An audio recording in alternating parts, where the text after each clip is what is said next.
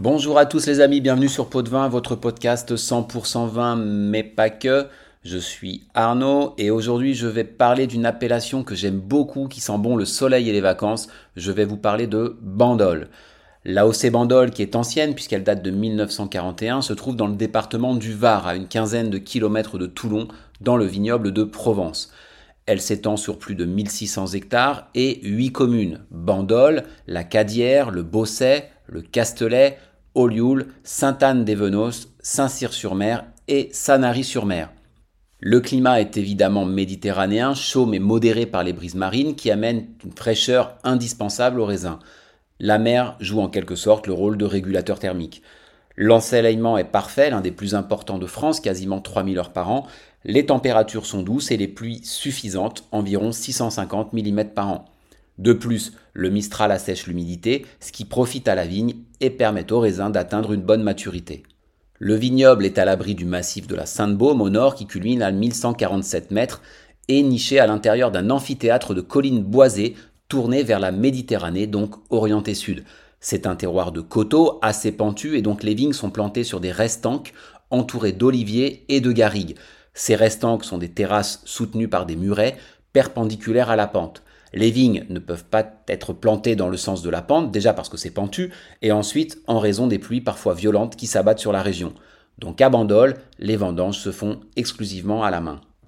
Les sols sont à dominante calcaire, arides, très caillouteux avec quelques marnes sablonneuses et de grès. Ils sont pauvres et bien drainés, ce qui est idéal pour la vigne. Bandol, c'est surtout un terroir de vin rouge produit à base de Mourvèdre, de Grenache et de Cinsault, éventuellement de Carignan et de Syrah. Le Mourvèdre, c'est le roi de l'appellation.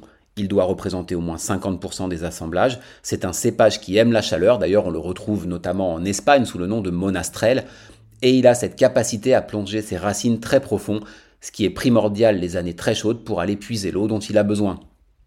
Les vins rouges font l'objet d'un élevage minimum de 18 mois en fût ou en foudre.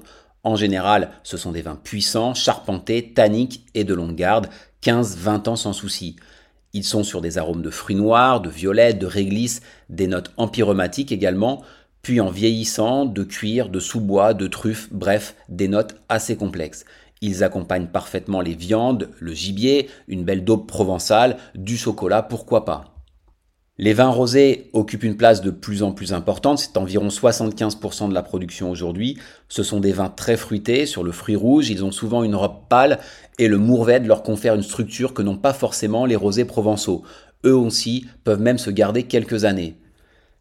Enfin les blancs, ils sont faits à partir de clairette essentiellement, de bourboulinque et d'uni blanc, mais aussi de marsanne, de sauvignon, de sémillon et de rôle. C'est une production plus limitée sur Bandol, mais néanmoins très intéressante. Ce sont des vins qui ont une belle fraîcheur et même un petit côté salin. À Bandol, il y a une cinquantaine de domaines, dont le domaine de la Bastide Blanche, le château Prado, le château Pibarnon, le domaine Tempier, le domaine Bunan, le domaine du Paternel, pour ceux que moi j'apprécie particulièrement.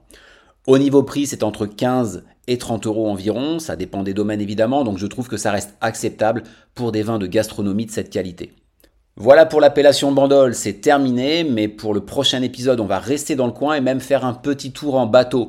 Je ne vous en dis pas plus, on se retrouve très bientôt. D'ici là, buvez avec modération et surtout du bon.